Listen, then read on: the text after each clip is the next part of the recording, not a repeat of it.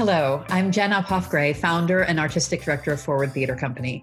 And this is Theater Forward, a twice monthly conversation about theater from a local, regional, and national perspective.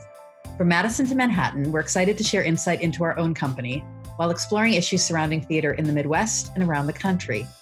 Welcome to episode 35 of Theater Forward. This episode, we're doing something a little different for us, which is embedding an episode of one of our favorite Wisconsin podcasts, Blacker the Berry. This podcast was created by Milwaukee artist Dimonte Henning, a frequent collaborator of ours here at Forward Theater. Here, he most recently starred in our production of Skeleton Crew. He's also been seen on stage at companies like Milwaukee Rep, First Stage, and Writers Theater. Monte is the artistic director of Lights, Camera, Soul, a theater arts organization committed to the advancement of Black artistry and presenting stories that reflect the Black experience. I'm so thrilled to have this chance now to talk with Dimonte about his efforts, and then we'll be sharing with you the debut episode of Blacker the Berry. Dimonte, thank you so much for joining us today. Thank you so it much for so having me. Good. I'm seeing your face here. um, it, is, it is always wonderful to talk with you um, will you start just by telling us a little bit about Lights Camera Soul and what you're doing with that organization? Absolutely. So, Lights Camera Soul uh, was founded in 2013. Uh, we first started as a student organization on the campuses of UW Milwaukee and the campuses of uh, Alverno College. And it came about because I noticed that there was um, a, need for young um, black artists to perform. I noticed I was go to plays and I wouldn't see, you know, specifically people who were um, maybe 30 and under, I wouldn't see them at the shows. I would be there, but I wouldn't see them there. I would say to myself, uh, what can I do to help change this? How can I uh, lead this and, and, be a part of this? And so um, a group of us, we got together, and that's how we founded Lights Camera Soul. And initially, we started as um, a student organization, as I mentioned, but we wanted to be um, a multidisciplinary um, organization, meaning that we would cover theater, we would cover dance, we would cover uh, music. That became too much. And then uh, we kind of had to revamp it and just use theater as a backdrop and figure out ways of how uh, theater can be incorporated in music. How can theater be incorporated in uh, visual art? And so that's what we uh, try to do um, today. We try to give opportunities to advance Black artistry um, and to tell stories that reflect the Black experience. What are some of the um, recent projects that you've worked on with Lights Camera Soul? Absolutely. So in 2015, we did a production of uh, the Color Museum um, on the campus of UW Milwaukee. 2000, uh, I believe that that uh, winter, we did uh, Mahalia, the gospel musical based off of the gospel singer Mahalia Jackson. Um, and then in 2016, we did a production of Emergency, um, written by Daniel Beaty. It's a choreo poem about um, a slave ship that washes up in New York City, and it kind of sends the entire city into like this uproar because it's the 2000s and why is a slave ship in New York City? And so um, it's a story about how people from different communities come together um, amidst uh, uh, this tragedy, something similar to what we're uh, experiencing today with this pandemic. Um, I think that one thing that I've learned um, about during this pandemic is that um, no matter what, we are in this together. Like we are, you know, tenants of Mother Earth, and we have to come together. And that was the message in emergency. Uh, our most recent live production was in 2018. It was an event called um, Artist Therapy. And our goal with presenting that event was to give an opportunity for, um, once again, as I mentioned, for theater and another discipline to kind of merge together. What we did was uh, we told, um, we sent out a uh, a message for emerging playwrights to submit their stories uh, through our Word Up playwriting competition, and there was a winner. And then we did a workshop, three day workshop of that play, and then we presented it in a stage reading, followed by um, a live concert um, of songs that uh, were, um, reflective of the themes from the reading in Act One. Um, and so that that's what we've been up to. Um, besides our podcast, Blacker the Berry. I love. Well, tell tell us about um, Blacker the Berry and what kind of led you to start it, and what you um, have been learning working on it. Absolutely. Um, so, as I mentioned before, our, our biggest thing is that we want to we want to share stories that reflect the Black experience. That's that's what we're about, and I feel like there are there's just an array of stories that you can share that reflect the Black experience. And one thing that we try to do is we try to get Black artists in here. You get stories um, that are about people overcoming obstacles that they face in their careers. How does uh, someone deal with uh, being a mother and and and being in this crazy career of being an actor, having to um, go to rehearsals and pick their kids up from school?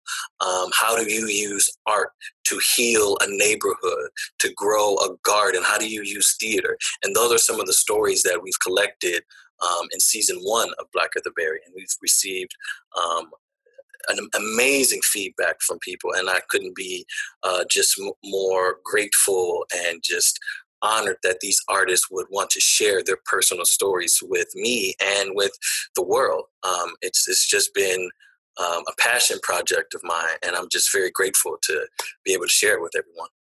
I, I have to say I've been listening to it since your first episode, and and it's it's so wonderful the conversations that you're you're able to get people to such sort of deep, profound um, understanding of themselves and their careers in such a short period of time. They just feel incredibly honest and insightful. I love listening to them. There's a couple. I, I really love the conversation with Andre Lee Ellis. Um, amazing, amazing person. And of course, you know, you've featured several theater artists that we also work with here at Forward, Malkia Stampley Johnson, Gavin Lawrence. So as a theater person, it's particularly fun listening to those. Um, I, and I certainly hope that everyone who's listening to this conversation right now will will check all of these out. But um, you are just uh, launching season two now, right? And you're taking a slightly different tack on that one.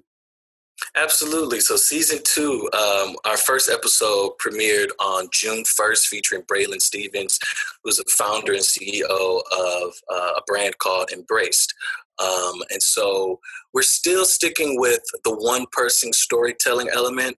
Um, of them telling a personal story. Uh, but this time uh, we're going to do like what I like to call bonus episodes of where we feature um, a conversation, uh, interview style, um, where we'll have um, people talking about relationships. Um, there will be uh, an episode where you have, uh, I don't want to give too much away because they're kind of just pop up out of nowhere in the season.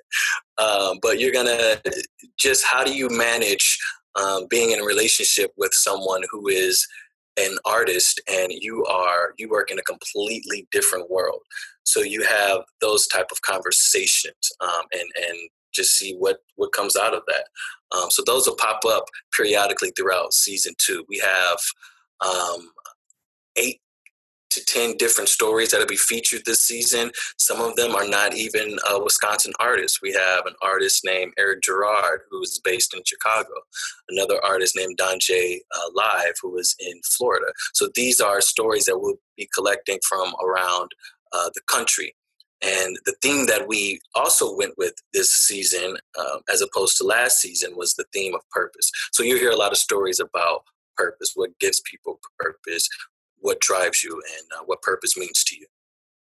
Well, I know that that would have been a theme you set prior to our world kind of turning upside down, uh, but how perfect for this yeah. one, especially for for those of us that are that are artists and and who are dealing with real restrictions and limitations on the ways in which we can create our art right now. So um, it's it's it's a perfect theme. I'm so excited to hear all of these episodes. Um, I know that uh, you chose for the episode that we're going to um, play in a minute the the debut episode of season one. Right? Do you want to talk a little bit yeah. about what this episode is uh, touching on?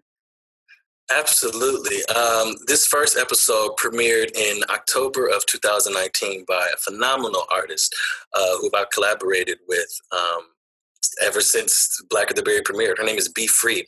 And in this story, uh, she'll be talking about how she overcame a very challenging uh, illness in her throat. Um, and you'll see uh, the steps in which she took to overcome that. Um, and she is a phenomenal singer, and you'll hear uh, I'm just going to let the story do the work, basically at this point. Um, and I think that a lot of people would take something away from it. Uh, I, well, I, I, think we should just jump right into it. Uh, it's Absolutely. so amazing talking to you, to you about all of this. You're doing such great work to support artists in our state to support the black community in our state and and especially where those two venn diagram circles overlap um, it's so needed and so valued and appreciated. Um, and so everyone listening now enjoy this episode from blacker the berry. You are now listening to blacker the berry a podcast for illuminating the voices stories and ideas of black artists New episodes of Blacker the Berry are available to stream every two weeks on Apple Podcast and Google Play. Blacker the Berry is produced by Lights Camera Soul, a theater arts organization in Milwaukee, Wisconsin, committed to the development of emerging theater artists with the production of events written by, for, and about the Black experience. On this week's premiere episode of Blacker the Berry, we have Milwaukee music luminary Be Free. To our ears, Be Free's music can be described as that sweet pumpkin spice taste with a little shot of rum for extra flavor. On this week's episode, she shares her personal story of when she felt the most vulnerable as an artist. Oh, So I am describing a time when I felt most vulnerable as an artist and how I was able to overcome it. Um, this is super interesting for me in particular because I feel like the entire plight of my career has been nothing but adversity that I've kind of had to fight my way through getting through in some level, way, shape, or form throughout any point in my life. Um, I've always known ever since I was a little girl that singing and music and being an artist was something that I definitely was going to do. I knew it was my calling. So that was never really something that was optional for me. Uh, however, uh, even going to school and learning how to play instruments and doing everything that I've done, there's always little been little hurdles here and there that have kind of made me have to take a back or take a step back, so to speak. After my first album was finished, uh, which was um, Open Mic, Open Heart, I released that in 2012 uh, I was kind of at a bit of a crossroad because I had just put this project out and I also had just recently graduated from grad school. Now, this was, I was going to school in Chicago at Vandercook College of Music to get my music education degree, my master's degree. Um, so all this was happening literally at the same time. So once I got graduated, once I finished my album, it was like a whole now what? That was the weight of everything that was kind of weighing on me at the time. And on top of that, I was also transitioning to moving back to Milwaukee because now that I was finished with school, I had to start a job. Uh, my first real job, job as a professional adult, I would say, uh, was teaching music, ironically. Um, and I was able to do that for seven strong years. Um, but in the beginning, it was a very, very difficult thing for me to balance because I had just gotten accustomed to me working as a professional performer, as a musician, as a singer but I also had to mix in the balance of keeping a regular teaching schedule, lesson plans, and classes. And on top of that, also being surrounded by a number of different types of germs and beings and ages. And all. I taught, I taught kindergarten through eight, kindergarten through eighth grade. So that was a bit of a hurdle in itself. Uh, I made it through the first year, and through that point of time, I got in, incredibly sick very, very often. Lucky for me, I had that full time job health insurance coverage. but I would say it was around late 2013. It always seems to be the fall. The fall is always a pinnacle year for me because really big things seem to happen for me that marks some sort of big thing or transition in my life. But it was the fall of 2013 and I had gotten sick. And normally when I get sick, I'm like, oh, well, here we go again. Like I've got a cold, I have laryngitis, and this is just kind of like regular routine sort of thing for me. However, this particular bout of illness was new because it lasted for quite a long time and all of the home remedies that I was doing that I know normally keep me afloat, like the Robitussin and the teas and the vocal rest and the steam, nothing that I was doing was able to bring my voice back and not even my speaking voice. And as a matter of fact, everything was getting worse. It was getting to the point where um, when I was coughing, everything was burning. things that I would ingest, or try to eat, or try to drink would make my throat burn. So it was a very, very, very scary time for me. I was in and out of the hospital, in and out of urgent care, and nobody could pinpoint exactly what was going on with my throat.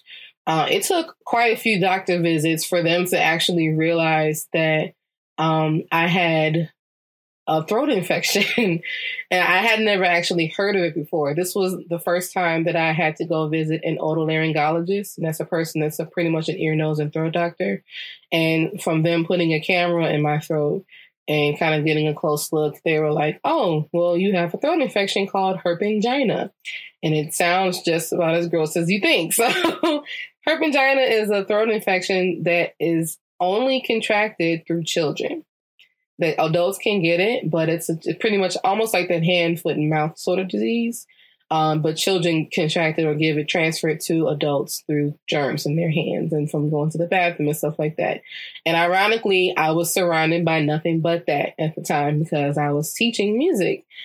So I was completely devastated because all the time that I spent in school, all the time that I spent trying to establish this career for myself and find a way to not only balance my love for performing and music and my artistry, but also give that to other people now was being jeopardized by me trying to balance all of that. I had no choice literally but to return to work.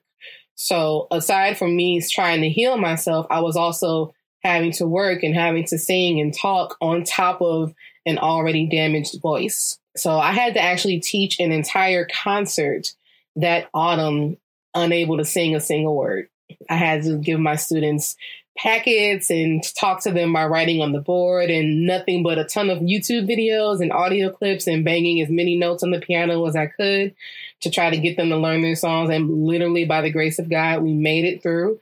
But that was honestly one of the most difficult things that I've ever had to do because I was faced with the possibility of me not ever being able to sing again. And it only doesn't really help when you're exacerbating the problem by having to sing and talk on top of that because nobody else can do your job for you. So by the time I was clearing everything out and they got a chance to kind of see where I was at, I had the speech therapy, I had many, many throat scopes, many, many cameras put, put down my throat. That's when they were able to see the literal level of damage that had been done because I was able to talk again, but I couldn't sing. I still could not sing a single note. So they determined at that time, you're going to have to have vocal cord surgery. So now, on top of me already dealing with the devastation of, um, I didn't know that this was going on and I can't sing and I can't do this. Now you're talking about cutting open my vocal cords. And as a singer, especially when you're in school for music, your teachers, they, te- they tell you all the time, like having to have an operation of, of that magnitude on your voice is scary because you never know what's going to be the outcome. Um, there's a singer, a very, very famous woman by the name of Julie Andrews. Um, you know, may know her from The Sound of Music and Mary Poppins. She, in her heyday, had a beautiful voice, had a very, very beautiful voice. And she actually experienced um, something called nodules, which are little, little bumps that actually form on your vocal cords from constant, constant rubbing together. And she had to have surgery and her voice never came back. Like if you've ever seen like the Princess Diaries and anything of recent time that she's been in, she literally sounds like a completely different person. And that is a scary, scary reality for anybody to have to think about. But I really didn't have much of a choice because everything that they were doing at the time to try to rehabilitate my singing voice was not working. So surgery seemed to be the only option. So I made it through the end of that school year.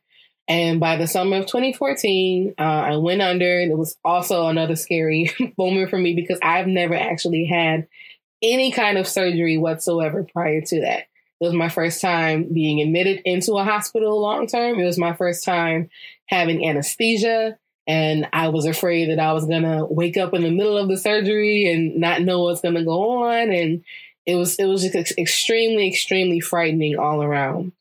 Um, the time and the surgery went well. It was very successful, luckily for me. Uh, and then there was just more waiting, more and more waiting to see what was going to happen, waiting to see how my voice was going to heal, if it was going to come back the same way If not, how was I going to work around that? So I would say altogether, the time from the period of time where I got sick to the time where I had to heal was about 11 months.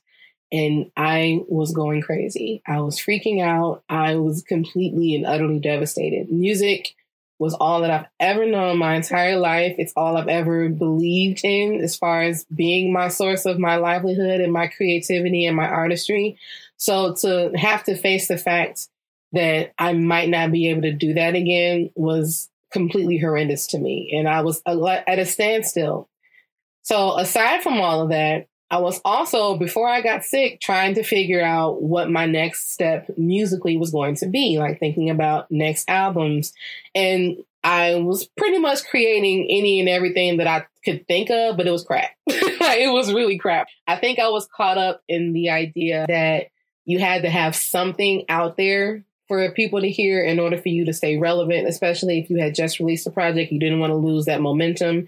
And I think that that's a really dangerous it's a dangerous place to be artistically because you don't want to create anything just for the sake of making it. You want it to come from a, a space of authenticity, or else everybody won't receive it well.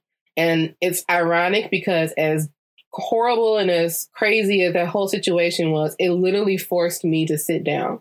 It literally forced me to stand still and take a look at what I wanted to do with my craft. And I had to ask myself some very hard questions like, okay, you have to face the reality of you never being able to sing again. It's just a thing, it's a possibility. What else are you going to do musically? Can you write? Can you still play your instruments? Because I play flute. I played flute for over 20 years. I play piano. Can you still produce? Because I produce my own music. Uh, and all of these things, does that mean that you can't do that for other people? So I was more so coming from the place of I'm going to make sure that my story and everything that I have to say musically is going to be heard one way or another. So either I was going to be writing things for myself to hopefully be able to perform again one day, or I was going to be creating and curating a project that was I would just have to sell or try to give to somebody else so that I would leave my mark musically on the world some way in shape or form if I can't do it myself. So luckily, um, by the end of 2014, I was able to sing again. And I remember the very first moment where my voice came back, so to speak. Um, Janelle Monáe had just released uh, the year prior to that, uh, the Electric Lady album. And it was the very first day that she released the video for Electric Lady. And I was watching on my phone and I was just running through the house like, and I was like, oh my God. and I was like, wait, did that just come out of me? Because I was so afraid so to try. I could not believe that I was able to make those sounds and they were rough. They were they were very rough, mind you, but it was something and it was it was kind of proof that I had hope. I had hope musically. So I remember there was so many tears streaming down my face and I just played that song and that video over and over and over again because that was the very first thing that I was ever able to sing post vocal cord surgery. And it's because of that to this day that that song specifically is my theme song to life and why Janelle is one of my biggest idols in music ever. Um, so now that I was here after I was able to get my voice back, I had to learn how to sing again, honestly. Because even though I was able to talk and, you know, singing was a, a strong possibility again, my voice definitely was not the same. Um, I lost about a third of my full range of my octave that I used to have. Uh, when I was, before I got sick, I was saying the highest space I could sing was about a comfortable mezzo soprano. Now it's just like really, really alto ish and um, it, my length of time that I can sing uh, definitely changed. Like I used to have a lot more longevity before everything would get tired vocally, so I had to be mindful of things like that. Uh, it was definitely hard. I had to get to know myself again. I had to get to know myself musically again, and. I thought about everything that happened, and while I was, you know, creating and figuring out what was going on, I thought that it would be cool and just make sense for me to take some of these experiences that I was having with my voice and kind of personify them through my music. So my relationship with my voice and losing it was almost like losing a person that you love somebody that you you know been dealing with for so long and the devastation of of that person not being there anymore and all the ups and downs of trying to convince yourself that you'll be fine without it but knowing not really who you are and the back and the forth. So um my second project um is called ode to a love affair and while everything about it is kind of face value from beginning to end, there are quite a few songs on there that um, actually are me taking some of my lamentive types of experiences and feelings about losing my voice and not knowing if it was going to come back and putting it into musical form. Um, luckily for me, everything worked out positively, and I do appreciate the time that I was able to put into that project because it definitely taught me so much more about the industry, taught me so much more about being an indie artist and doing everything myself. Um, it definitely taught me more about what I need to put forth when it comes to creating my art. Um, and it was received very, very positively. Uh, even though I did put my first album out, you know, a few years prior, nobody really noticed. you know, it was kind of like just a plunk in the water. Um, with this album, because it was able to accompany my story, about, oh, by the way, I couldn't sing for this whole time, but this is what I created during that downtime. I think that it definitely sparked a lot of intrigue. Um, and it kind of just took off like a wildfire. Uh, the album went on to become uh, the Journal Sentinel's number one Milwaukee album in 2017. And that led to a number of opportunities um, that I was afforded uh, performing in lots of different venues and different spaces, different showcases. Um, I've been able to curate a few shows here in the city where I can kind of take thematic material and put my friends on because I have a lot of talented friends here in the city as well.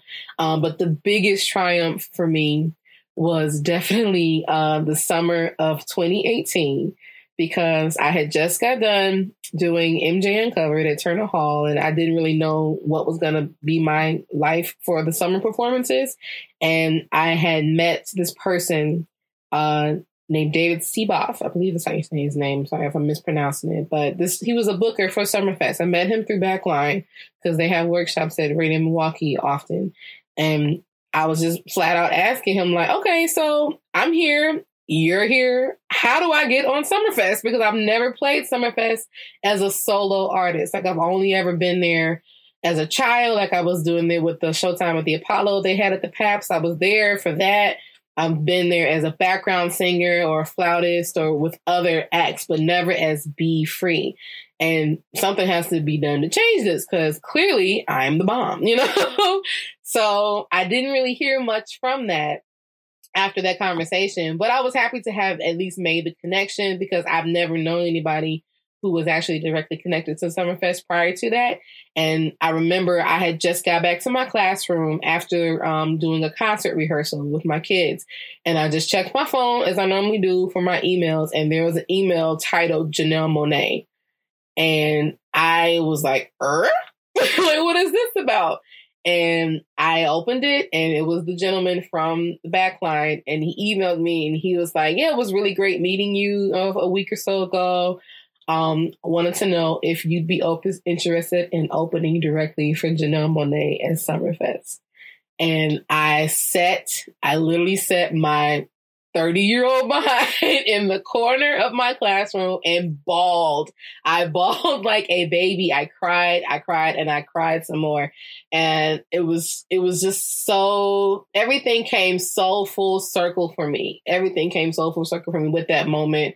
Not just because of the fact that she is such a huge inspiration to me in my life and my career. But I thought back to that moment, that moment where I lost my voice and I was waiting to see what my musical fate was going to be and the fact that it was her song and it was her music that was the first thing that came out of my voice when I was able to get some kind of glimmer of hope that I'd be able to bring it back. It was it, everything just made so so much sense, and I, I could not have asked for a bigger, bigger, bigger amount of blessings than that. And it was super funny too because when I found out she was coming to Summerfest, I was talking so much junk on Facebook, and I was like, who's opening up for her because I know whoever it is, I'm to be in the front row judging, you know, because, and I'm like, little did I know, I'm the person that I'm to be judging.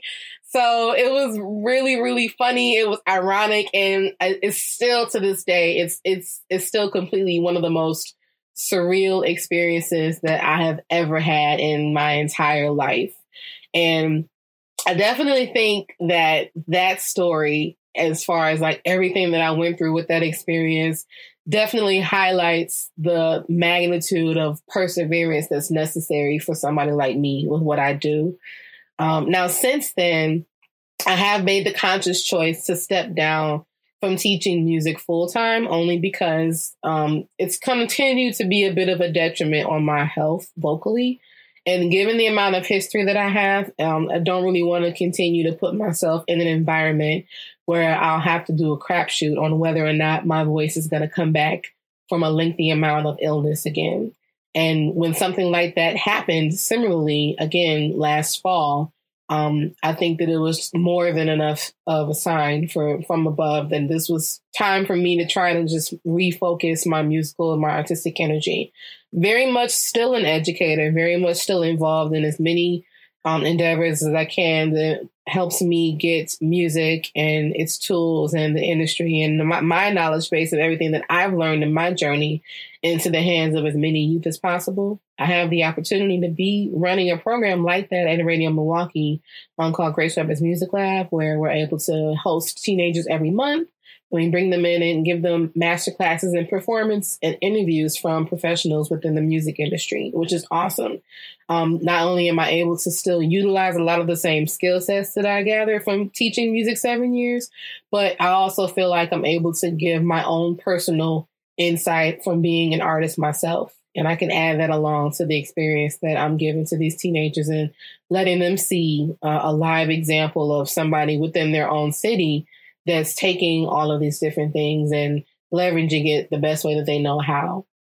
Um, as far as what's next for me, I'm not really sure. And I'm re- it's funny because I technically overcame that situation, but I still feel like every day there's something that's always making me feel like it's still something I have to recover from. And there's other similar instances, but I, I do like to look at that particular segment as proof that no matter what's thrown at me, that some way, somehow, I'm just going to have to be okay. And now, how black is your berry? A reflective tidbit on the well known phrase, blacker the berry. When I hear the phrase "the black of the berry," uh, honestly, the first thing that comes to mind these days for me is Kendrick Lamar because that was literally the title of one of his songs. Uh, but that phrase I've heard my entire life, and it's always kind of just been a way of embracing melanin to me because they're pretty much saying that you know the darker you are, the more color you have, the deeper your roots are, the sweeter your juice is, and I think of that as just encompassing and empowering the entire spectrum, the entire diaspora, and all that that entails when it comes to the excellence and the amazingness and the beauty that comes with being a part of the African or the African American culture. And I am very much proud of being a black woman. I'm very much proud proud of the amount of black girl magic that I try to serve up every day, um, and also just happy to support anything that gives a platform to that sort of mentality and that ideology. Uh, black and the berry literally just means uh, we got the juice. That's all for this episode of Theater Forward, a conversation about theater in Wisconsin, the Midwest, and America. Thank you for joining us. And our thanks to Dimonte Henning for being with us for this conversation. We encourage you to subscribe to Blacker the Berry on any podcast platform so that you can hear all of their upcoming episodes. Our podcast is produced by Scott Hayden, and you can follow us or share your thoughts on Facebook and Twitter at Theater Forward, as always with an ER. And if you enjoyed this podcast, don't forget to subscribe to us on Apple Podcasts or your preferred platform, and be sure to leave a review. We're grateful to have you listening, and we'll be back soon for another Theater Forward conversation.